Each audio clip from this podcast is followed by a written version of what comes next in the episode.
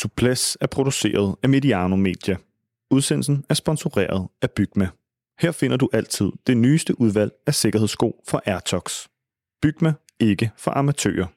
Det er Suples heller ikke. Vi forventer at lave 30 udsendelser i løbet af turen. God fornøjelse med udsendelsen.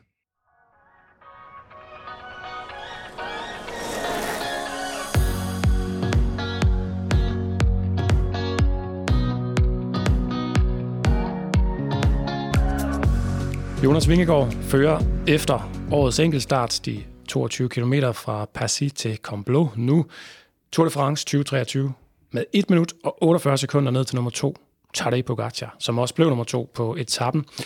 Det står altså klart her, hvor vi har alle resultater efter 16. etape. Den forsvarende turvinder ikke bare forsvarede sig.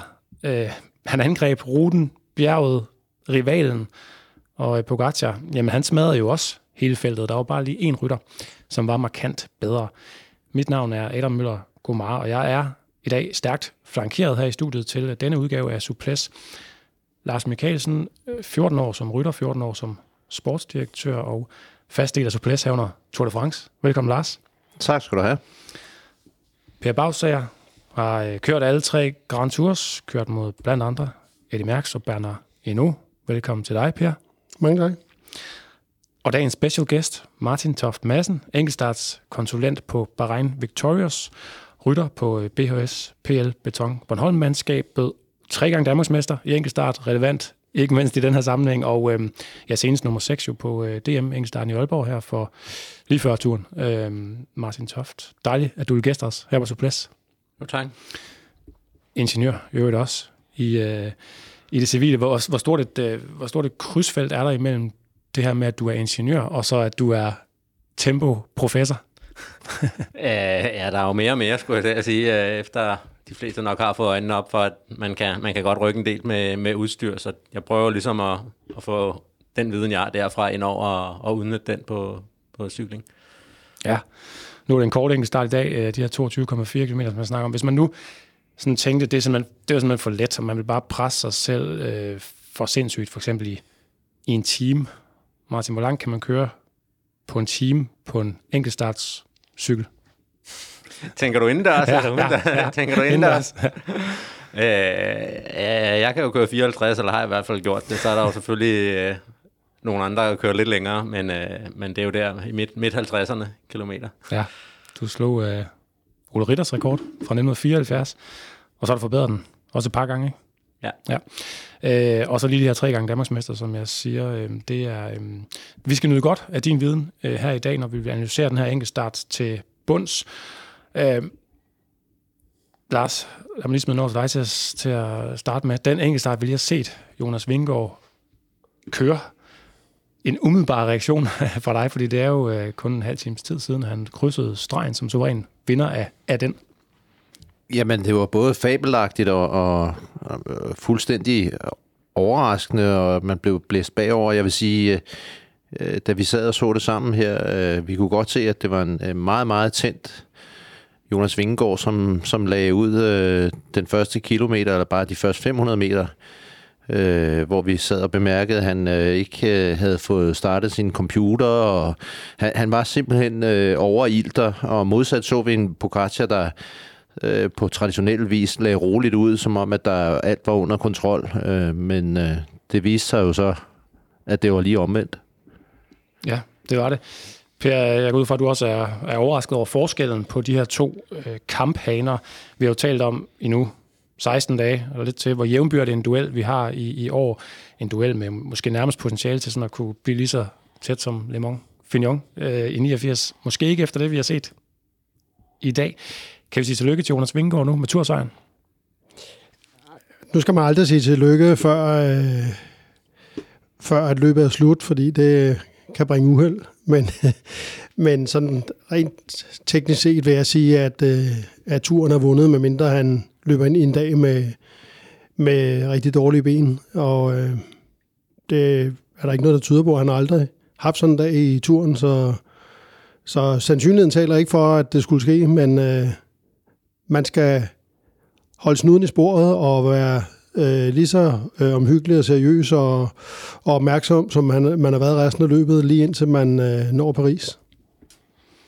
Martin, du som, øh, som ja, tempospecialist, hvad siger du til den, øh, den måde, Jonas Vingård han lige har excelleret i den her disciplin, som også selvfølgelig ligger dit hjerte øh, nært?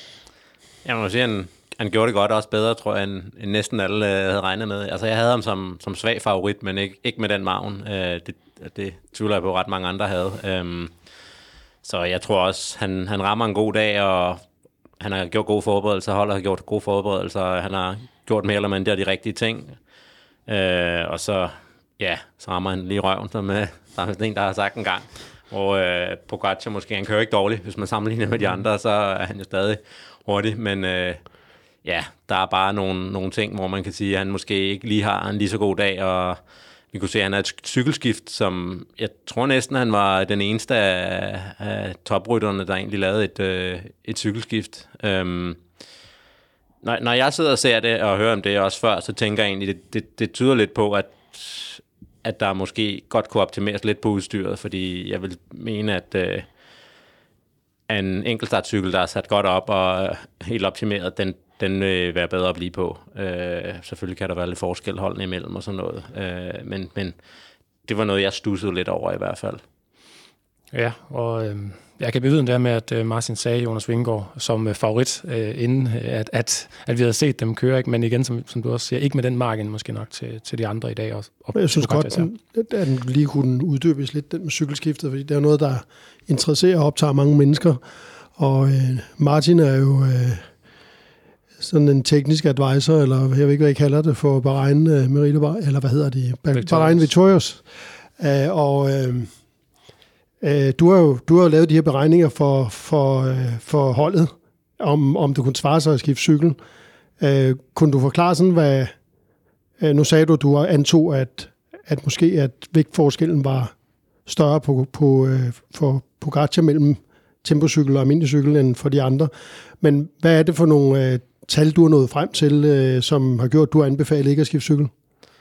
Altså jeg sidder, kan man sige, med, selvfølgelig med, med de tal for aerodynamik og vægt, som ligesom er de, de primære her. Øh, og så prøver jeg at regne på, det er selvfølgelig så specifikt på Brian Victorias udstyr, hvor jeg har de data for dem selvfølgelig, og sidder, hvad koster det på den sidste stigning? øh, hvis du bliver på enkeltstartcyklen kontra at skifte til deres enten aerocykel, kan man sige, men altså landevejscykel eller deres bjergcykel. Øhm, og, og der var vi nede i noget, der ligner 8-10 sekunder, øh, kan man sige. Men så derfra skal du så trække cykelskiftet selvfølgelig, som hurtigt tager i hvert fald 8-10 sekunder, så er du nede i 0. Plus det her med, at den var ikke så stejl de sidste par kilometer, så hvis vi kunne se, som for eksempel også øh, Vingegaard gør, og Fanat gør i dag, at, at du kan ligge i bøjlen de sidste par kilometer, hvor den ikke er så stejl, så vinder du selvfølgelig yderligere tid der i forhold til at køre på en, på en landevejscykel. Så, så man kan sige, ud fra, hvis du kigger på beregningerne med vægt og aerodynamik, så kan det ikke rigtig betale sig. Øhm, så det skulle kun være noget med, hvis rytteren af en eller anden grund ikke kan, kan man sige, give sig fuldt ud, eller har andre problemer på enkeltstartcyklen. Og det var ligesom det, jeg måske tænkte lidt over, at det siger noget om, at enten måske deres materiel ikke spiller 100% i forhold til sådan en rute i hvert fald på, på UAE. Øh, og, og det kan man jo sige, det er så også et spørgsmål, om de har optimeret det, eller de har optimeret 100% på en enkelt start. Og det kan også sige noget med, selvfølgelig med, om, om Bogacar føler sig okay kørende på en enkeltstartcykel, han simpelthen tænker, jeg vil, ikke, jeg vil ikke føle mig okay på enkeltstartcyklen op ad den der, jeg er nødt til at skifte. Øh, og jeg tror, jeg tror ikke, det er det, der lige har gjort, at Pogacar havde vundet i dag, men altså, alting tæller jo lidt, så hvis han har tabt, jeg tror også, vi timede cykelskiftet til ja, i hvert fald 10, måske nærmere 15 sekunder, eller noget i den størrelsesorden. Øhm, så kan man sige, på papiret, der taber han jo allerede lidt i forhold til, hvis han i hvert fald havde haft en, en, en god enkelt startcykel til, til det her. Øh, men jeg tror måske, den, den cykel har, de har, de kører på Colnago, når man ser, jeg har ikke data fra den, skal jeg med det samme sige, men mm. når man ser på den, virker den som en, der måske er 100% fokuseret på en flad enkeltstart, og det koster selvfølgelig lidt, når man så har sådan en rigtig kuperet enkeltstart her. Mm. Men, men er det ikke også rigtigt, Martin, øh, du som øh, stor enkeltstartspecialist, og nu ved jeg ikke, om du selv har prøvet at, at, at lave det skift før, men men der er jo også øh, sådan noget øh, fysiologisk over at skifte altså fra en stilling til en anden stilling, som, som jo, det, det, kan vi ikke, det kan vi ikke time på et klok, altså på et stopur. At, at den der øh, måde, man sidder positioneret på en enkeltstartscykel i forhold til at komme over på det, der egentlig er be, det behagelige. Men, men der er jo øh, nogle forskellige muskelgrupper, som bare smerter på en anden måde. Er det ikke rigtigt? Jo, altså jeg kørte jo VM i Bergen i 2000 18, 17, undskyld, 2017, hvor der også var det her cykelskift, var lagt ind, som, hvor du faktisk havde en zone til, at du kunne gøre det. Øhm, og jeg skiftede ikke cykel, og det var sådan lidt forskelligt, om folk gjorde det, men Dumoulin, der vandt, gjorde ikke, og Roglic, der blev to, og han, han gjorde så. Øh, Froome blev tre, jeg tror ikke, han skiftede, men jeg er ikke helt sikker. Øhm, men jo, der er nemlig det her rytmeskift, eller hvad man kan sige, du bruger nogle andre muskler, øh, så, så, så man kan sige, min klare øh, øh, anbefaling, da jeg talte med Brian Victorious, det var jo, at hvis rytteren er okay med at køre på enkeltstartcyklen, og generelt er en, der træner fint på den og sådan noget, så vil jeg blive på den, fordi det er det, er det sikre. Dels kan skifte gå galt, øh, og så kan der også være det her med, at det, det føles anderledes lige pludselig at komme. Du har alligevel kørt 20 minutters tid, når du rammer den her fuld gas i en position, og så skifter du position. Så selvom den nye position måske, kan man sige, på papiret er rare, så er der noget der, der godt lige kan gå galt, når du lige skifter efter 20 minutter, så skal du lige køre 15 minutter all out igen på en, i, en, i en anden position. Så jeg er helt enig. Altså, det, det svarer jo lidt til på en almindelig landvejsetap, hvis man øh, er, er tvunget til, i, på grund af styrt, at få en, en anden ryttercykel, sådan lidt skævt sagt. Altså, hvor man kommer over på en position, der er, føles anderledes med både sadelhøjde og, og, og, og frem til styret og alt det der. Det, ja, alle, der har prøvet at cykle og har lånt en kammeratcykel eller noget, vil kunne sige, oh, det føles altså lidt anderledes. Vi kender det også alle sammen, hvis man skifter altså efter vintercyklen, så første gang man går på sin sommerracer, de er jo aldrig helt ens. Så selvom den er sat perfekt op, og var perfekt sidste år, så føles den fremmed den første gang, man sætter sig op på den. Så, øh, så det er klart, det føles jo endnu grældere, når det sådan er inden for 5 sekunder, man lige pludselig får en anden cykel. Mm. Men øh, under alle omstændigheder, så øh, var det jo meget tydeligt, synes jeg, at, øh, at Jonas Vingegaard, han han følte sig sublim tilpas på cyklen, og han var også i stand til selv på det stejleste del af Côte de Domancy. Og øh, både være i bolden og også øh, øh, få sin power ud og holde kadence og alting, at det var jo et fuldstændig lydefrit, perfekt løb, han kørte øh, efter min øh, observation. Ja, jeg er enig. Øh, altså man kunne se, at han var måske den, der lå mest i bøjlen selv på nogle af de stejle stykker. Og, øh, det, det gør man som regel ikke, hvis ikke man, man føler sig ovenpå. Altså, så, så har man det med at sætte sig op og, og rejse sig op, og jeg er ret overbevist om, at de nok også ved cirka, hvad poweren skal ligge på, så han vidste godt, at hvis han røg under et eller andet, så skulle det være, at han lige skulle sætte sig op eller stille sig op i pedalerne, men det var ikke, det var ikke noget, han havde brug for, så ud til. Mm. Nej, vi havde måske regnet med, at det var lidt, vi havde regnet med, at det var, det var mindre tidsforskelle, og at netop noget som cykelskiftet kunne være afgørende, at så ville han tabe noget der på Gatia, men måske vinde det igen. Det var fordi, de havde kalkuleret med stopuret, der, så var det, det sagde cirka på, på, på det skift. Ja, altså det hånden holdt det her, sagde ja. 12,6 sekunder. Ja. Øh, og det er jo så den der, hvad skal vi sige, øh, effektiv tid, vi fornemmer, det tager. Og så er det, vi kommer over i, i de, alle de skjulte sekunder med altså det her med at, at skifte til en anden position. Øh, ja. nu, nu, jeg synes lige, man skal sige, og det kan Martin bakke mig op i, at øh, det kan godt være, at det ser enkelt og sublimt ud, når øh, Jonas Vingård han kører på den der enkeltstartscykel, eller Wout van Aert, og det går opad. Men det er slet ikke behageligt, altså. Øh, og, det, og til gengæld, så er du, hvad skal jeg sige, du er lidt du er låst i en situation, hvor at du øh, bliver nødt til at, at forholde dig roligt med din overkrop, hvis, hvis altså, på en, på en anden måde, så, så du koncentrerer meget mere din energi og dit fokus på, at det hele skal foregå fra, fra den bagerste del af ryggen, altså groft sagt mørbrabøfferne, og helt meget ned igennem loven. Altså, der, der. Hvorimod, når du står på en cykel, det har folk nok prøvet, hvis de kører på bjerge, så kan du også få ondt i armene. Altså. Mm.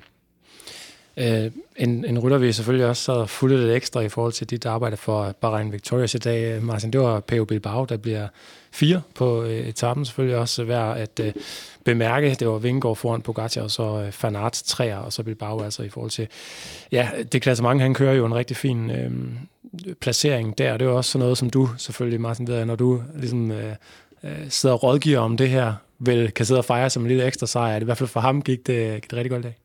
Ja, det er helt sikkert. Jeg tror, øh, tror også, teamet er, er meget tilfreds. Øh, jeg, havde, jeg havde egentlig tænkt, at han nok havde tabt lidt til sådan en som Simon Yates, der plejer at være ret skarp og også kører udmærket i dag.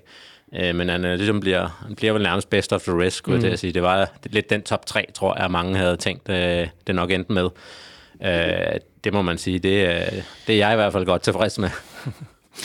Lige præcis. Øhm, før vi går tilbage i enkeltstarts mode, så lad os lige tage dagens detalje, noget vi jo altid gør, sammen med Bygma. Ikke for amatører, Per. Øhm, en, øh, en profdetalje plejer det jo at være fra, fra dagen. Hvad har du øh, udvalgt?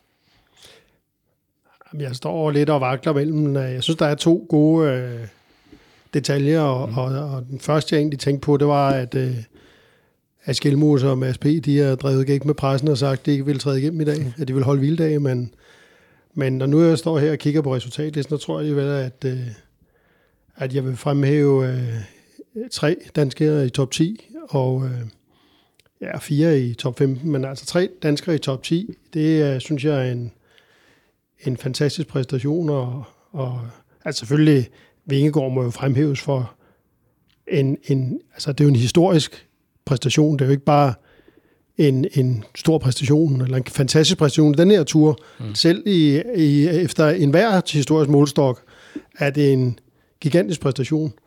Og øh, så bliver jeg også nødt til lige at, at fremhæve, at, altså, Mads Pedersen kan blive øh, nummer 9 på, øh, på en enkelt start af denne her, med den her profil er jo fuldstændig utroligt, og et vidnesbyrd om, hvilken fantastisk form han er i her op til VM. Ja, de havde nemlig øh, bildt pressen ind, at det var ikke noget, der skulle, øh, der, den skulle bare trilles igennem i dag. Øh, Mads P. havde, havde vel åbnet op for og sagt, at ja, man kan godt lige åbne benene lidt op, øh, før der selvfølgelig måske skal sprintes igen her om, at det er jo først om et par dage. Skelmose havde jo også sagt, at han ville, ville trille stille og roligt, men øh, de, de placerede altså flot i top 10, de her to. Det var, det var rimelig vanvittigt, og at Per også smed du smed massen besked efter at se hans navn så højt oppe i, i ranglisten. Det var, det var ikke det, vi havde været regnet med. Nej, jeg skrev til ham, hvad laver du din psykopat? Det var en vild dag. Så svarede han tilbage, det, øh, det var opvarmning til torsdag og fredag. Så han har, han har noget i støbskeen.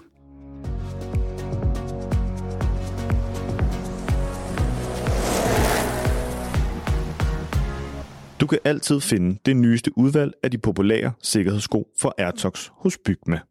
Airtox er den revolutionerende, originale danske sikkerhedssko, spækket med topmoderne teknologier og fede features. For eksempel kan du få den helt nye lette Airtox Pro sikkerhedssandal til en skarp pris. Airtox har revolutioneret markedet for sikkerhedssko med deres nytænkning, design og konstant søgning efter optimale løsninger og komfort for kunderne. Som i cykelsporten arbejder de hårdt på at optimere hver enkelt detalje for maksimal performance. Med verdens letteste sømværn på kun 32 gram og ekstraordinært højt komfortniveau og ultra bløde Soft 3.0 såler. Find den i din lokale Bygma. Fortsat god fornøjelse med udsendelsen.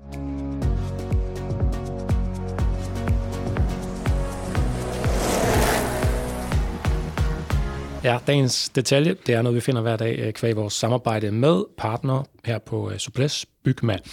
Og øh, det er ikke for amatører, og det var den her enkelte start altså virkelig heller ikke. Og der er jo virkelig mange detaljer nu, nævnte Per det her med vores, øh, vores vanvittige danskere og den måde, de øh, kørte på. Øh, Vingårds historiske opkørsel, som, som vi også, eller tidskørsel her, ikke, som vi også lige må, må, må blive ved med at fremhæve, at det var fuldstændig vanvittigt, det han lavede. Men der er mange små detaljer at, at hæfte sig ved i løbet af sådan en uh, dag her. Uh, og Martin, det er jo, der er du i hvert fald også uh, ekspert. Der var, du, du havde lagt mærke lidt i sammenligning mellem Vingård og Pogacar og valg af jul og så videre. Ja, ja, noget jeg lagde mærke til med Pogacar, som nok også hænger sammen med, at han så ville skifte, det var jo, at han kørte med meget dybt forhjul, for eksempel. Uh, og på en, på en flad vej er det, er det lidt en no-brainer, skulle jeg til at sige, fordi du får, du får lavet den øh, aerodynamiske effekt selvfølgelig ud af at køre med de her meget dybe forhjul. Men og dybt, det betyder altså for dem, der ikke er lige ja, er, er klar over det, at, at fælgen er, er meget høj. Ja, så, så snakker man om, om dybde. Ja, ligesom, ligesom man kører på et pladehjul, kan man sige, har en ekstrem dybde, for det Yes. er helt fyldt ud bagpå, som man øh, normalt kører med til enkeltstart. Så har man også de her dybe forhold. Man kører ikke med pladehjul foran, som man nogle gange gjorde engang, fordi de er, de er ikke så rare at styre. Men man kan godt have de her meget dybe forhjul, hvor du vinder. Selvfølgelig noget aerodynamik, men, men de, de er også noget tungere. Øhm, og hvor i, i dag vil jeg personligt have valgt et stadig et, kan man sige, dybt forhjul, men nok ikke, altså fordi man får lidt, jo, jo dybere man går, jo mindre får man ligesom ud af det. Så hvor man på en flad rute kan sige, der skal du mere eller mindre bare gå så dybt som muligt, så gør det ikke noget, det vejer lidt mere. Så på en rute som i dag, vil jeg nok skalere det lidt ned øh, og, og, og, og, og køre med et, der ikke er helt lige så højt, som det Pogacar kørte med.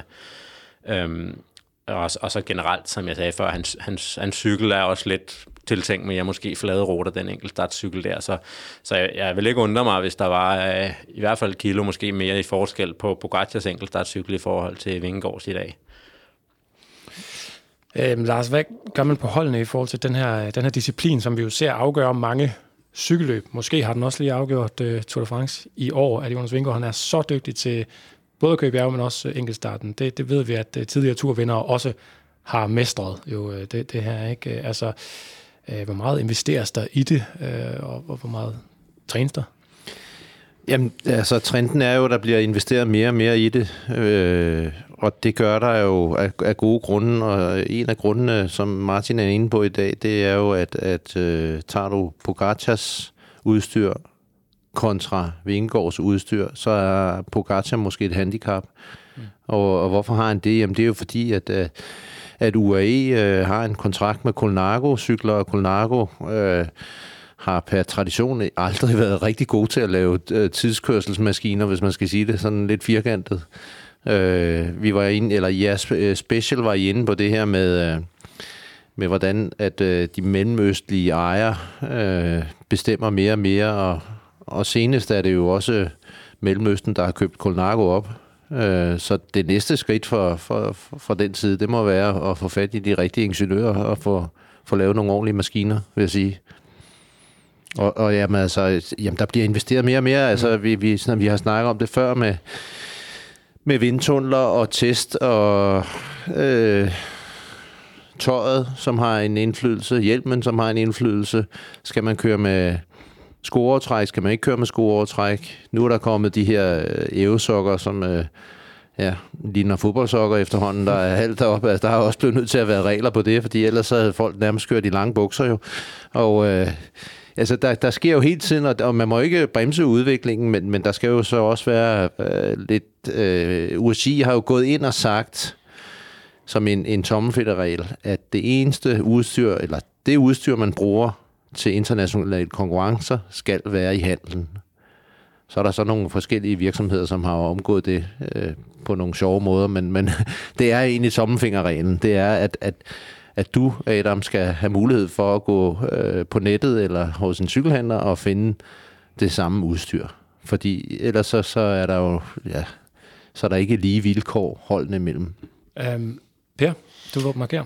Jamen, jeg vil, øh, når vi taler om det her udstyr og, og, og handicappet for, for øh, Pogacar udstyrsmæssigt, så synes jeg også, vi trods alt skylder at sige, at, at øh, til støtte for Martins, øh, øh, hvad han sagde inden, øh, mens vi sad og så cykelløbet, der sagde Martin, at, at han havde en, en, en god fornemmelse af, at øh, Jumbo Visma og Vingegaard øh, simpelthen har arbejdet med med den her disciplin, og er mere eksperter i tidskørsel og har lagt flere ressourcer, både økonomiske ressourcer, men også øh, træningsmæssigt, øh, og øh, øh, altså opbygge en større know-how, og, og, og det synes jeg, og der må I øh, sige mig imod, hvis I ikke er enige, at men jeg synes, at når man så Jonas fra start til mål, i forhold til Bogart, jeg synes jeg faktisk, det var ret tydeligt, at han var meget mere i et med sin cykel, og hans, øh, hele hans disponering, hele hans øh, position på cyklen,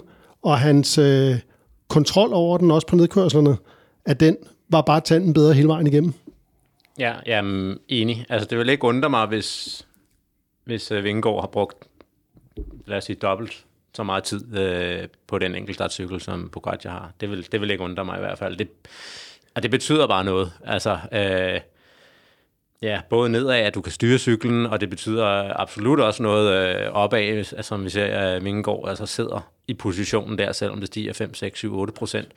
Fordi altså, det, det gør man ikke, hvis ikke man har trænet timer i den position. Det, altså, sådan er det bare. Altså, mm. øhm, og, og, og, og det er ret tydeligt, og det er også lidt det, jeg mener med en indikation, og det er, at han skifter cykel på Pogacar, at han nok ikke føler sig helt så meget hjemme på den, som, som Vingegaard gør. Du kan se, uh, som, som en lille historie til at understøtte det, du siger, der er Remco Evenepoel, som jo havde sat sig i hovedet og vinde Giroen primært på enkeltstarterne. Hans sidste træningspas, inden han rejste til Giro-start, det var 100, 185 km på sin enkeltstartcykel med 46 i snit eller sådan et eller andet. Ikke? Og han har nok siddet på jul lidt af vejen, men, men altså det viser bare, at hvor hårdt øh, han investerer også i, øh, i øh, at være et med sin enkeltstartcykel, fordi det er der, han kan vinde cykelløbene.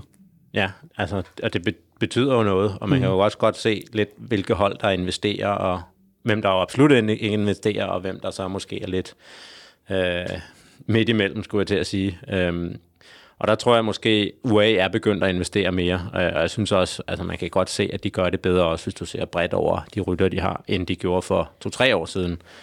Øh, så det vil ikke undre mig, hvis vi kigger et, to, måske tre år frem, hvis de bliver ved med det, at de mere eller mindre er på Jumbo Vismas niveau, men lige nu er de nok stadig lidt, lidt, lidt efter.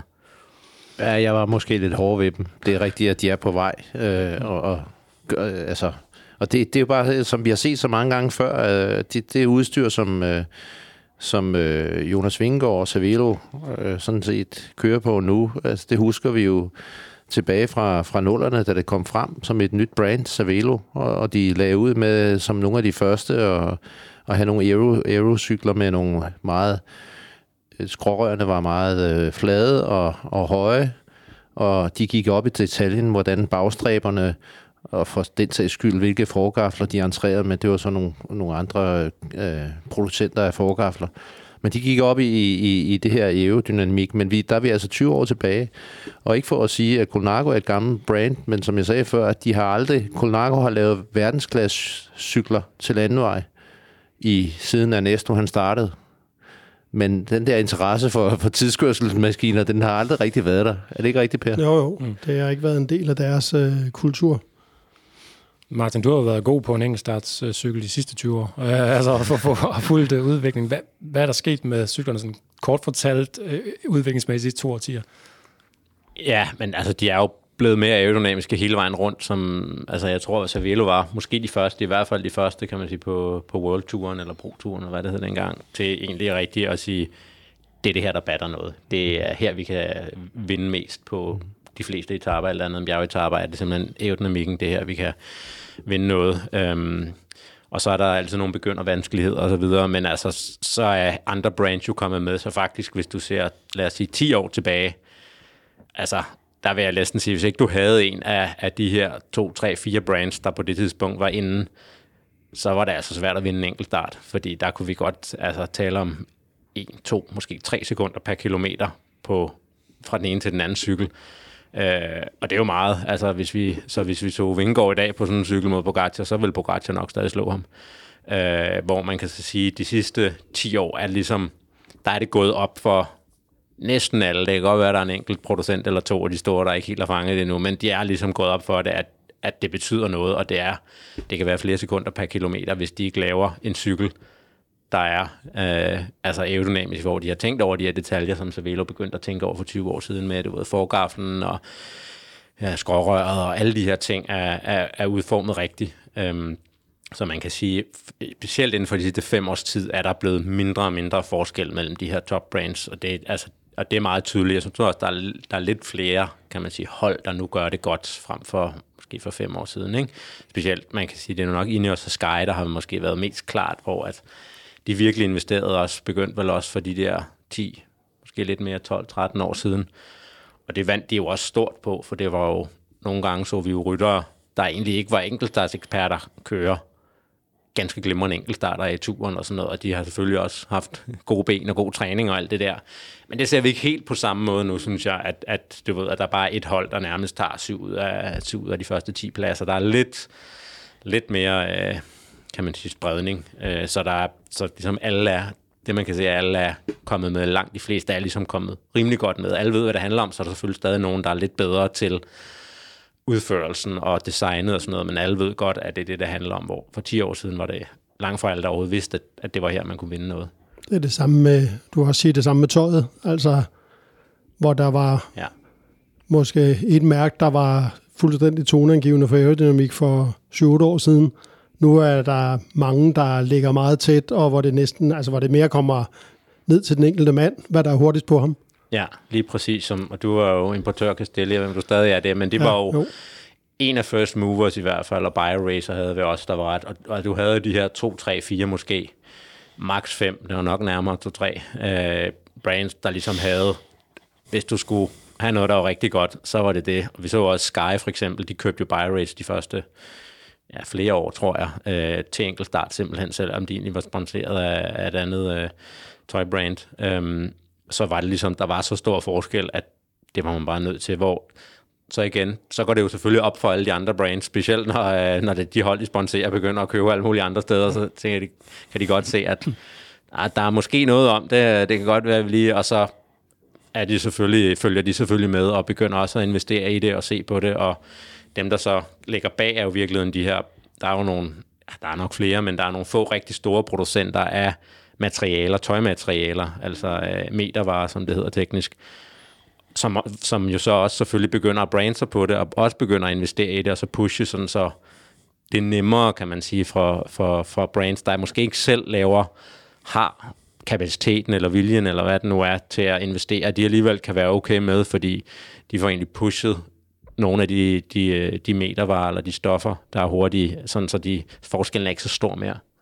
Men er det ikke også rigtigt, hvis jeg øh, sådan lige hurtigt skyder for hoften, at, at øh, den her udvikling, den starter jo mange gange fra de virkelig ambitiøse øh, specialister, altså enkeltstartsspecialister, som jo prøver at optimere, ligesom du selv har gjort. Og nu tænker jeg på Tony Martin, som jeg, som jeg husker det, netop øh, gik meget op i det her med enkeltstartsdragter, og var i et eller andet østeuropæisk land, og få lavet sit, sit tøj, og, og, og gik ud over selvfølgelig at, at være aerodynamisk med sine CX-værdier, og få positioneret sig rigtigt med styret, og det, det, der er jo også sket en, en kæmpe udvikling. Så øh, alle kører jo i dag med, med formstøgte carbonstyr, som går i et, øh, når de sidder ude i det, vi kalder bøjlen, så er, er, er det jo nærmest som om, at de har brækket begge arme og har fået en carbonskinne på under neden. Og, øh, og det gør jo, at, øh, at, at før i tiden var der nogle få, nogle få der, der fik de her fordele, men i dag så er det bredt ud til, at, at Ja, at i hvert fald, måske ikke samtlige 175 ryttere, der er tilbage i Tour de France, kører med sådan et carbonstyr bare for at tage det her, de her bøjlestyr, men, men halvdelen gør. Mm.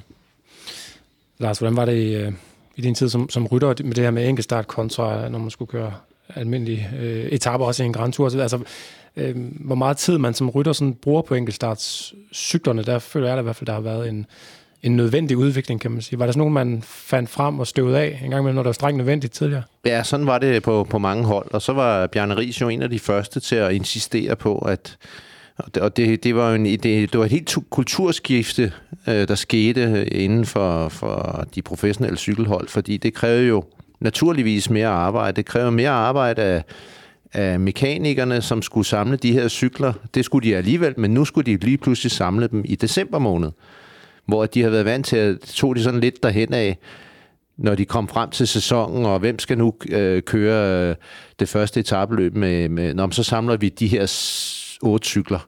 Sådan var det før i tiden. Men, men det har jo så øh, naturligvis lavet et pres baglæns, som har gjort, at hvis mekanikerne skulle samle cyklerne i december måned, fordi at, at øh, Bjørn Ries ville have øh, rytterne til at, at, at køre holdløbstræning på enkeltstartcykler på januar og februar training camps, eller sågar måske på december training camps, jamen, så kræver det jo også noget af alle producenterne. De skulle lige pludselig levere meget tidligere, end de har skulle før, så der, der er sket et ordentligt, altså et kæmpe skred omkring, øh, omkring hele, hele det her materiel setup, som øh, i, ja, i mange år var det jo sådan en, en irriterende øh, ekstra sk- altså sten i skoen, de fik, de her forskellige, både mekanikerne og producenterne, men, men øh, på den lange bane, så er det jo, øh, det, er jo det er jo den vej, det er gået, og det, jeg er sikker på, at det også har tjent et kæmpe formål for, for mange af de her producenter. Og det altså nemmere i min tid, der øh, var det bare et sæt 4 eller 8 hjul med lette ringe på øh, den samme cykel, som man kørte på til daglig.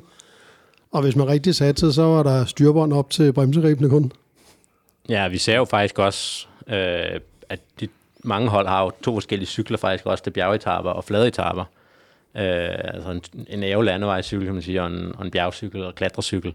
Så de har jo, kan man sige, der er jo i hvert fald tre forskellige cykler, øh, som rigtig mange rytter har. Ikke? En enkeltstartcykler to forskellige landevejscykler, så der er jo er noget logistisk der, også fordi, ja, som du siger, hvis rytterne skal have, have det med til træningslejr, og de skal have noget derhjemme, og så skal de selvfølgelig have det med til løb, hvis de skal bruge det der. Så der altså, er et kæmpe logistisk arbejde, øh, som, ja, som selvfølgelig skal inkorporeres på holdet. Ja, og så er det altså også, øh, når, netop når du nu bringer talen over på hjemmecykler, at det er jo gået fra, at man, øh, og det kan Per også tale mere om, altså at man havde en, en, en træningscykel øh, og, og to løbscykler der tilbage i din tid. Det var tre cykler per mand per hold. Så øh, pludselig så, øh, så skulle man have en træningscykel og en løbscykel og to reservecykler og en enkeltstartcykel. Så var du oppe på fem cykler.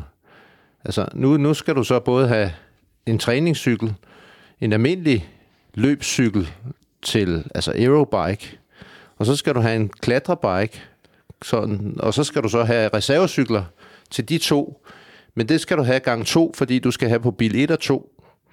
Så er vi lige pludselig op på 7. Og så kommer så TT-bikes. Så, så øh, inden man får set sig om, så, så, så lige før, at hver rytter kan du multiplicere med 8-10 cykler, og så kan du så gange op med 30 rytter, og så er det løs, ikke? Ja. Der skal lidt økonomi til at så drive et professionelt cykelhold. Ja, vi, vi, man kan sige, øh, på forhånd øh, til den her etape, kunne, kunne der jo være det her med, at øh, Jonas Vingegaard, der kører sidst, startede de her to minutter efter Pogacar, han havde jo lidt i forhold til at sammenligne tider med, altså Pogacars tider kom jo ind i realtid til ham, og hvad med, altså Pogacar ville jo først to minutter senere få at vide med Jonas, vi, kunne, vi sad jo og kiggede på alle vores skærme og kunne se tiderne bevæge sig, og ret hurtigt fik man indikationen. Jonas kører sindssygt stærkt, som vi også var inde på. Der er jo tre mellemtider undervejs. Jeg går ud fra, at man gerne vil have endnu flere øh, split-tider som hold, også i forhold til pacing-strategi øh, øh på sådan en på sådan en rute, for, for, for at fortælle Jonas hele tiden, og Pogacar og alle de andre, nu kører du lidt under det, du skal, nu skal du give den gas her, nu kommer det næste, hvor du skal let tråde lidt og give... Altså, øh, hvordan planlægger man sådan en, en pacing-strategi, øh, Martin? Ja, men de har jo, specielt for Jonas, og jeg tænker også, UAE ved nogenlunde, hvad Pogacar kan køre. Um, så der er, og så er der selvfølgelig noget med de enkelte ryttere, men jeg vil sige, de har nok lagt en, en pacingplan, og selvfølgelig kan du godt ændre den lidt, men du ændrer den ikke sådan i realtid på den måde, du siger, nu kører du lige 10 watt mere den næste kilometer og sådan noget, fordi der er jo der er stadig nogle ben, der skal træde, ikke? Så, øh, så man kan jo ikke bare lige trykke på en knap, og så køre på Pogacar lige et, et minut hurtigere op ad den sidste stigning. Øhm, så jeg vil sige, at det er meget forskelligt fra rute til rute. Personligt er det jo sådan, at jeg kører som regel uden mellemtider, og så kører jeg med efter, jeg kender, jeg kender ruten og ved, hvor den stiger, hvor der er sving og hvor man skal træde, og så tager jeg den egentlig lidt på, øh, så har jeg selvfølgelig en idé om, hvad jeg skal lægge ud på, og så efterhånden, som jeg kommer ind i enkeltstarten, kan jeg så skrue en lille smule op eller en lille smule ud, afhængig af, hvordan, hvordan kroppen har det, og det er man jo langt hen ad vejen nødt til at gøre også, for selvfølgelig kan du få noget at vide i ørerne, øh, men bare fordi du får at vide, at du er bagud, kan du ikke lige pludselig køre mere. Øh, så der er, jo, der er jo noget, der er nok mere noget psykologisk i det der med, at man gerne vil have rytteren til at få nogle positive beskeder, sådan, så han føler, at han er, at han er godt kørende og, og kan få lidt mere ud, mere end der er noget, kan man sige, noget, noget teknisk i, at, at man, man lige kan skrue på rytterens ydeevne, for det, det er så selv svært at gøre. Det, det skal ligesom være gjort i træningen og forberedelserne. Står der folk langs øh, ruten også fra de forskellige hold, og tager yderligere tider, eller kører de efter de her tre, de har? Det kan der godt gøre, øh, men øh, jeg tror ikke, det er sådan er normalt. Øh, jeg tror, de regner med i hvert fald, det de større løb, at de har de her øh, tre mellemtider. Det vil jeg tro også, at så har de selvfølgelig også live-tiden der ved fuld, som der er lidt støj på en gang imellem, men altså, jeg tror, de har en rimelig god idé om, hvor det er, hvis du har lagt din pacingplan fra start, så, så er det jo heller ikke mange procent, du er off. Nu kan det måske være lidt anderledes i det tabeløb. Det kan I måske snakke bedre med om, med hvor meget man ligesom kan holde af, af power, fordi det kan svinge lidt mere øh, afhængig af dagen, end, end hvis du kører en frisk enkeltstart, som jeg er mere vant til. Men jeg vil sige, hvis jeg skyder lad os sige, to minutter skævt på sådan en enkelt start i forhold til, hvad jeg kører, så har jeg godt nok gjort en dårlig forberedelse, vil jeg sige. Altså, det er jo et spørgsmål om at skrue et par procenter op eller ned på, på, på de forskellige stykker, afhængig af, hvordan man har det. Øh, så, så det kan godt være, at, at du kan sige noget til Pogacar i dag, og så kan det godt være, at han lige kan vinde 5 eller 10 sekunder i forhold til, hvis du sagde noget andet. Men han henter ikke bare lige et minut på den sidste stigning, fordi han får at vide, at han er et minut bagud. Mm. Var det så Jonas Vingård, der var forud for sin øh, pacingplan i dag i forhold til, at han smadrer Pogacar øh, også så grundigt, som han gjorde? Altså jeg tror, øh, og det kunne jeg egentlig godt tænke mig at høre Jørgens øh, take på. Øh, jeg hæftede mig ved øh, op mod toppen af Côte du Mancy, at Pogacar han så helt forkert ud. Mm. Hans øh, ansigt var forstenet, han havde glasøjne, han var i definitionen, han, han lignede ikke sig selv. Han angreb ikke pedalerne. Han var han var en mand, der i den grad strugglede med at holde det, han allerede øh, øh, var i, i gang med at levere. Og, og den tanke, jeg fik, var, at for mig lignede han en mand, som, øh, som, som har en plan om, hvor mange øh, hvad han skal ligge på, og han ikke har kunnet holde det, og han øh, simpelthen er kollapset, fordi han ikke kunne, øh, kunne øh, træde det, han plejer, eller det, han forventede, eller skulle. Og han er gået øh, kogt over, og var egentlig færdig. Jeg, jeg har aldrig set Pogacar se sådan ud før.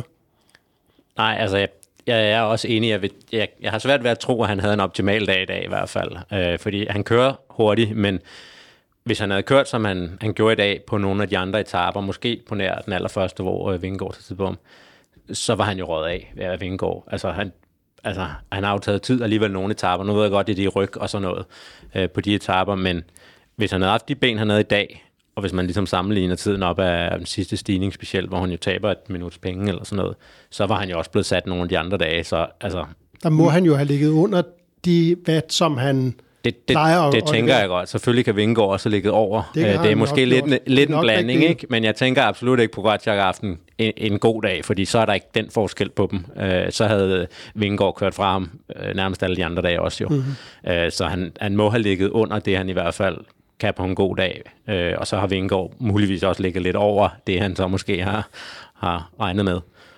Ja, det tror jeg også. Og så tror jeg også, at øh, det faktum, øh, som du nu refererer til, hvordan vi så ham sådan lidt desillusioneret øh, ud i ansigtet, det kommer så af, at, at, øh, at han starter jo, øh, som vi snakker om, med en god pacingplan og får nogle gode tider til Wout van Aert. Han er foran. Og så lige pludselig så kommer de andre dybe stød, og du er faktisk bagefter. og der, så hvad gør man så, når man får at vide øh, i bunden af bakken, du er 30 sekunder bagefter, eller, og det kan han jo ikke få at vide på daværende tidspunkt. Da han starter de sidste 6,3 km, der er han jo, øh, det viser sig så, at han kun har, der går halvanden minut, der skulle have gået to minutter inden, at, at, at Jonas han starter bakken. Det vil sige, da han så har kørt, da Pogacar har kørt de her halvanden minutter op ad bjerget, så får han at vide, at han er 30 sekunder efter, og så kommer det stejle stykke, som du var inde på før, hvor at, at Jonas virkelig gør forskellen. Og så får han en, en, en, måske der, hvor vi ser ham i ansigtet, der har han lige fået den der nye besked. Ja, nu er det altså 1 minut og 20 efter. Det tror jeg ikke er skide sjovt, altså. Nej. Nej, men vi, vi, vi, vi ved jo ikke, hvad han har fået at vide. Nej.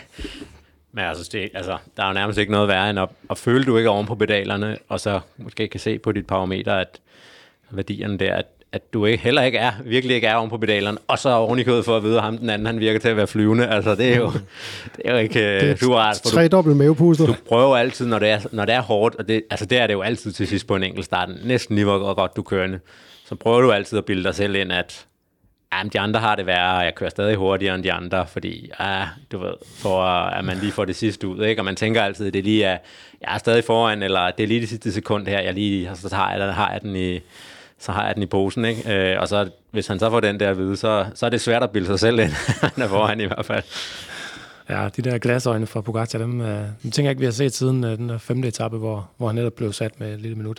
Til, hvor, han, hvor han så jo ikke engang sådan ud. Nej, men der så man hans øjne i det mindste ikke. At de andre gange har han bare kørt solbriller helt cool og været oven på planen og sat- Vingård tre gange. jo, Ikke? Han ligner jo, altså, jeg har aldrig set ham i den forfatning, mm. men det tætteste, jeg kan erindre, det var på Granon sidste år. Øhm, nu kaldte uh, Lars de, øh, sådan, den her Domancy-stigning for en, for en bakke. Øh, per lige et par gange. En frækhed. Du har Det er kørt, fordi, han ikke har kørt den. du har kørt VM på den. 1980 i scoreboarden. øh, Ikke én gang som i dag, hvor de slipper med det. 20 gange, men der var, Små 20 gange. Ej, jeg kom så kun 15 op over, inden jeg kørte på hotellet, men der var jo kun 15, der fuldført. Ja. Øh, Det var jo et øh, 5.800 højdemeter. Vanvittigt. Ja. Og vi I så, silende regn. i dag var det ikke regn, der plade, det var varmen. Ja, Der var der mange, der klagede over, ja. Øh, det der med, at man kører sig sådan helt ud på sådan en i dag, altså så dybt, det er jo selvfølgelig en kort, men man tømmer sig på sådan en enkelt start, øh, når man vil noget, i hvert fald i klassementet. Der var der mange, der ville. Også øh, Wout van Aert, også Sepp Kuss, øh, de her øh, hjælpere til Jonas Vingegaard. Kan det mærkes i morgen, eller er de, øh, der er de klar igen? Ja, altså jeg personligt har det altid sådan, at øh, enten så har det øh, så er de helt vildt tunge benene dagen efter, eller også så, øh, så er der bare kommet hul igennem. så øh, jeg har, der, er nærmest, der, er, der er nærmest aldrig noget midt imellem. så øh, så øh, øh, ja, men jeg tror, kan man sige, specielt klassementsrytterne, altså det de kan, det er jo at restituere, og jeg tænker også, øh, de hold har nogenlunde styr på, øh, hvad det er, de skal have drikke og spise, og øh, en massage og alle de der ting, så og selvfølgelig kan man stadig have dårlige ben, selvom der er styr på de ting, men, men øh, de burde, det er lidt over en halv time, ikke? Øh, jeg tænker, at de fleste øh, har det okay igen i morgen. Øh, men altså, det, det er nok vigtigt, at de, de får noget at drikke og spise, og deres massage, hvis de bare ligger sig hjem foran, foran fjerneren, og, øh, og ikke lige øh, større for de der ting, så kan man godt have lunt i benene dagen efter. Det var godt, det var hviledag i går, og så ingen start i dag, og så er det direkte på den i morgen. Og Mads P. har fået hul igennem øh, til ben. Øh, hvis, ikke han allerede, altså, hvis ikke han fik det i dag, så skulle han nok få det i morgen. Øh. Ja, Mads har jo været øh, enormt godt kørende. I, altså, vi skal jo tænke på, den her tur har jo været en, en decideret bjergryttertur, så der har jo ikke været meget til ham. Altså enten har det været bjergrytter, eller også har det været sådan en ren sprinteretappe mm. med alle sprinterne. Så øh, jeg synes, han øh, i, i terrænger, der ikke rigtig er hans, har han øh, kørt rigtig godt, og, og, øh, og jeg chattede også med ham her øh, for et par dage siden, hvor han var meget glad for sin form og, og meget optimistisk i forhold til VM, og, og øh, siger, at han er lige, hvor han skal være, så...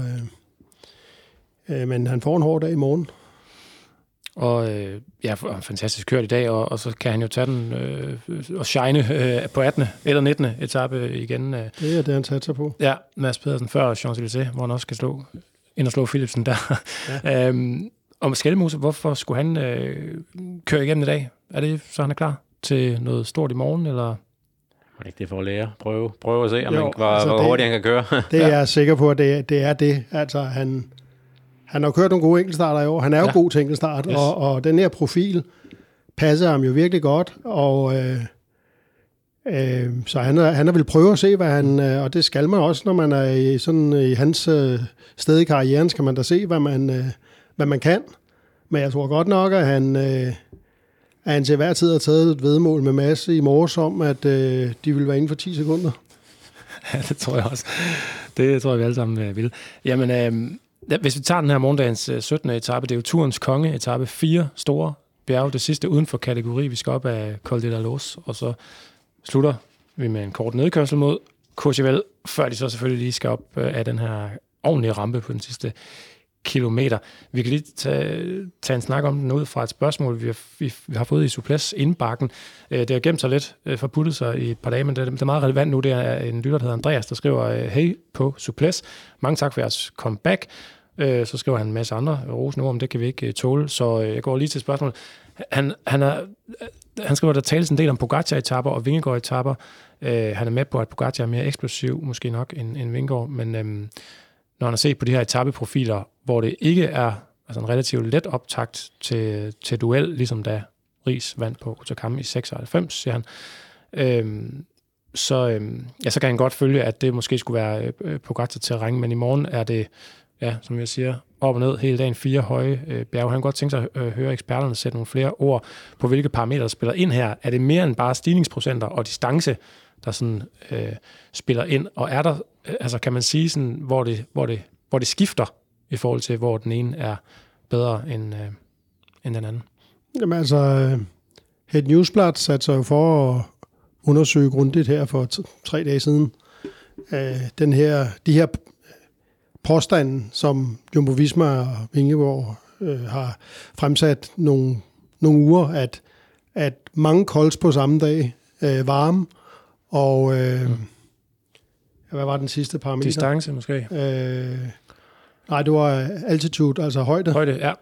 Øh, at, at det var øh, tre parametre, hvor Vingegaard var bedre end på Gacha, og, og så Head Newsblad, de gik så grundigt til værks og gennemgik deres karriere, deres, øh, hvor de har mødtes og sådan noget der. Det eneste, de egentlig sådan rigtig kunne finde evidens for, det var, at øh, hvis det er over 2300 meter, at så er øh, muligt, at Vingegaard er bedre end Pogacar, men omvendt havde de kun et eksempel øh, til at, at, at støtte øh, den teori.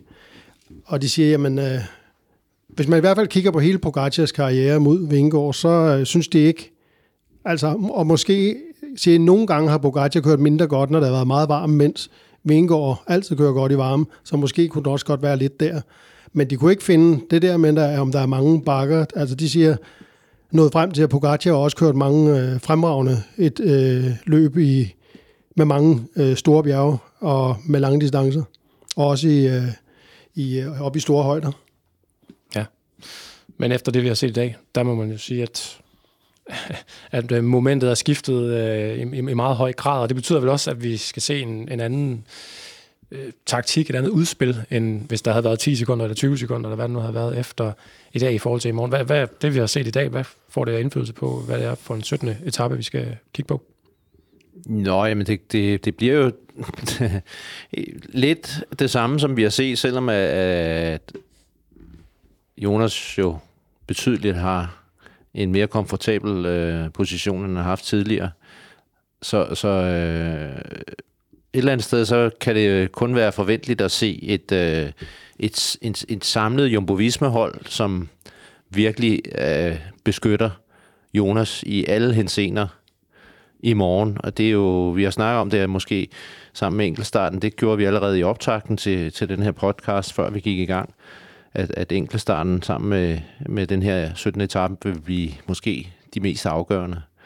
Øh, nu har Jonas som sagt fået den her komfortable føring, og så ligger korten endnu mere i, til, op til Pogacar. Hvad, hvad vil han gøre? Men, men hvad kan han gøre, mm. kan vi jo spørge om, fordi han står jo over for, for den her armada af, af sort klædte kriger, og øh, Samtidig så har han jo, som vi har snakket om tidligere, naturligvis både en ambition og et, et pres fra en arbejdsgiver og nogle øh, sjejker i Mellemøsten. Og altså, der, han kan jo ikke bare sidde stille jo. De skal finde på et eller andet. Så, så spørgsmålet er, hvad de kan finde på. Jeg ved ikke, om du har et bud, Per. Altså, jeg har jo mit. Mm. Det har jeg fortalt dig lidt om, men jeg skal nok komme tilbage ja. til det. Jamen, øh, det, det er jo... Øh Øh, nu har jeg set, at Gianetti, øh, teammanageren for UAE, han, han siger, at det, altså det, den store tidsforskel, som var helt uventet, at den øh, stiller alting i et andet perspektiv. Fordi nu er vi jo ikke, da det var 10 sekunder, jamen så kan man jo spekulere i eksplosivitet, og den sidste kilometer op til Col de Luz, øh, det kan man jo ikke længere. Nu taler vi jo om, om nogle store, øh, komplicerede aktioner og afhængighed også af, at at øh, Vingegaard og måske også hans mænd har dårlige ben øh, i morgen, øh, skal det vel næsten være. Øh, øh, og, øh, og det bliver jo lige pludselig svært. Øh, men selvfølgelig, en, en rytter som Pogacar giver jo ikke op før løbet er slut. Så øh, både i morgen og på lørdag vil han jo prøve et eller andet. Men jeg synes også, at den etape i morgen, den er kompliceret, fordi at det næst sidste bjerg er jo kun en anden kategori og ligger ret langt fra, fra mål.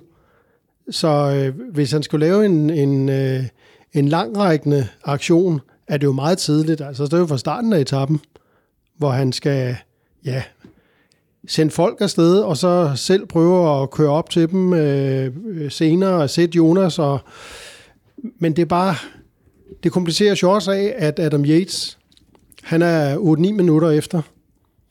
Så øh, ham kan Jonas jo bare lade køre, øh, i hvert fald med mange minutter, uden at bekymre sig om det.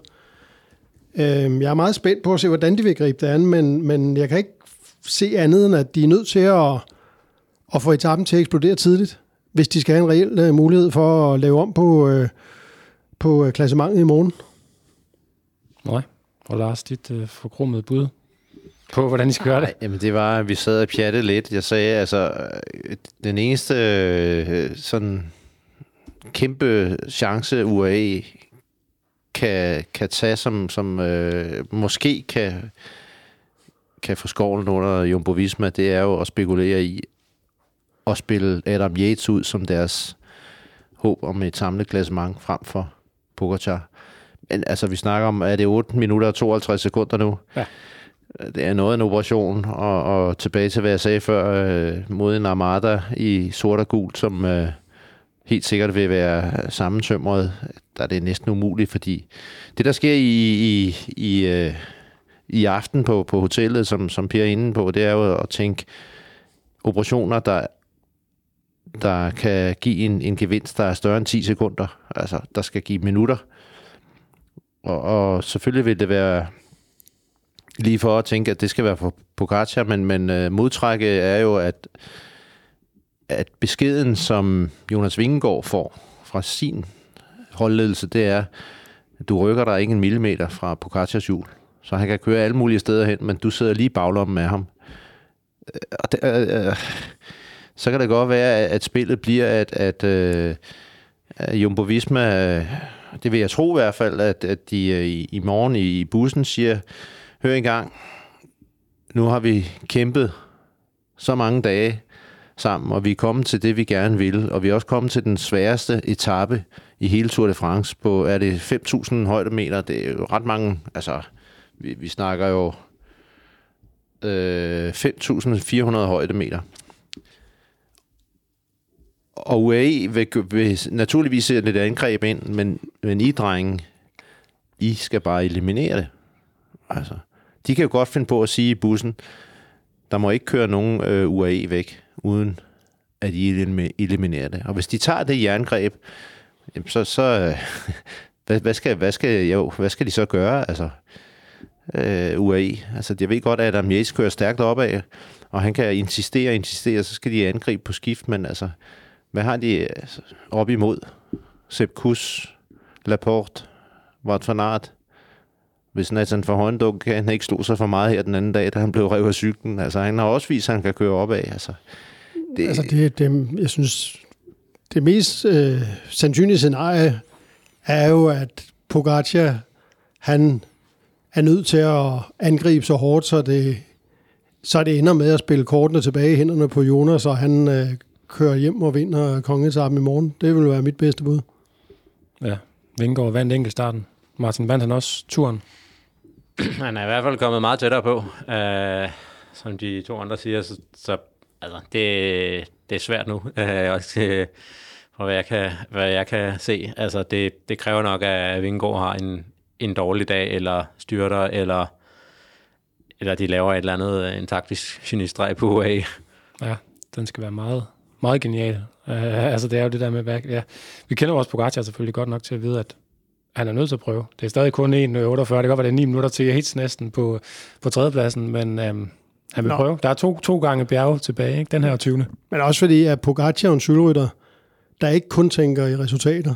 Han tænker jo også ja. i spektaklet. Altså, det, det er jo sådan en religion for ham, at, at det skal være et show. Mm. Så, og det kommer han til at levere ind til det sidste. Ja, jeg tror, jeg tror godt, jeg sagde det til jer tidligere, da vi sad og, og så etappen, øh, da det var færdigt. Så jeg, jeg kunne også godt forestille mig øh, muligheden, hvor at Jumbo Visma siger, okay, lad nu bare Adam Yates komme derud foran. Han er 8.52 efter klassementet. Vi holder ham på 4 minutter. Så holder vi kontrol, og så ved vi, at vi nærmer os øh, Col de la Los til sidst, og vi får et hug fra Pogacar. Men har han noget i sækken? Og hvis han har, så ved vi jo, at Jonas skal følge ham. Så har vi ligesom kommet over i etap 17, og så har vi jo to halv, enten sprinteretapper eller øh, udbrudsetapper. 18 og 19. Og så har vi etap 20 med lidt bjerge på, men, men igen, det, jeg tror ikke, det er nok altså, for at, at kunne hente tiden tilbage, fordi at de er så stærke, som de nu er, og Jonas ikke mindst er så stærk, som han er. Øh, ja, der er jo meget, der er sådan, øh, måske øh, er faldet på plads, i hvert fald kommet tættere på at falde på plads efter den her magtdemonstration i dag i kampen om den gule trøje.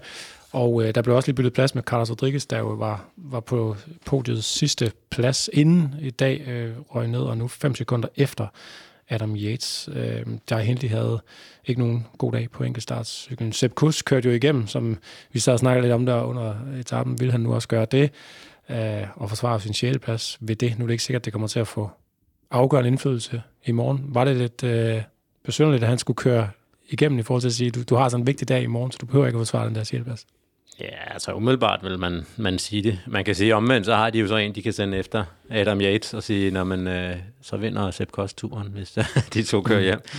Så man kan sige, altså, jeg tænker måske også, at øh, det er vel også for at give lidt moral til, at han får lov at, at køre efter den top 10 der. Og så har de nok tænkt, at så, hvis han er i god form, så hårdt går det ikke ud over benene, at han ikke kan hjælpe i morgen. Så, så hvis du ser bare på Jonas' sejr, så, øh, så vil den måske være smart, at han slappede af, men øh, der er også noget moral og sådan noget, så han har fået lov til at køre. Mm. Man ser i kampen om tredjepladsen i, i forhold til, ja, før, efter i dag og før i morgen, nu er der fem sekunder fra Adam Yates ned til Carlos Rodriguez, og langt ned til, til Hindley, må vi sige. Der kunne godt være en, hvis man skulle se det med Yates briller, en risiko for, at han øh, kommer til at miste den tredjeplads, fordi han får nogle opgaver, som, øh, som gør, at han, øh, at han ikke kan køre i mål med, med Rodriguez og de første. Øh, altså, der skal jo køres meget, meget offensivt, hvis de stadigvæk skal prøve at vinde turen. Og der er han jo en, øh, en nøglebrik. Og øh, det tilsiger jo ikke, at han, han kan køre sit eget øh, løb i morgen. Udmærket. Nogle sidste øh, bemærkninger omkring enten det, vi har set her øh, ja, fra Vingegård på enkeltstarten, eller det, vi skal se i morgen? Jamen, bare gentage igen det, vi var vidne til i dag. Altså, det var nærmest historisk. Altså, det, det er jo, øh, at vi i 2023 øh, kan se så, så, så stort et, et drama, øh, og så sent hen i, i cykelløbet, og så, altså fra det, de gik til startrampen i morges, der troede begge to på det. Altså, nu er der ligesom sat et, øh, en position, som øh, er svær at lave om på. Skal vi ikke sige det sådan? Jo. Oh. Det kan vi roligt sige. Så er det der, vi øh, sætter punktum. Og så siger vi, at vi glæder os øh, selvfølgelig til at følge de sidste etaper af Tour de France. Vi glæder os til kongeetappen, 17. etape. Altså det her, det var suples efter enkeltstarten, og øh, ja, vi minder os altså igen i morgen aften, hvor vi er endnu klogere på, hvem der kommer til at vinde det her års Tour de France. Tak for i dag skal lyde til vores partner, Bygma, og selvfølgelig til panelet. Tak, Lars. Det var en fornøjelse. Som altid. Tak, Per. Selv tak. Og tusind tak for besøget, Martin. Det var fantastisk spændende at have dig med også netop på sådan en, en enkeltstartsdag her. Ja, selv tak. Tak fordi jeg måtte komme. Det var vores øh, fornøjelse. Tusind tak selvfølgelig til dig derude, fordi du lyttede med. Vi er så plads i morgen altså med Sebastian Stanbury i rollen som Sepp Kuss med et solidt forarbejde, så øh, Per og Lars kan angribe med en skarp analyse. Suples kører hver dag under turen. Tak for nu, og på godt genhør.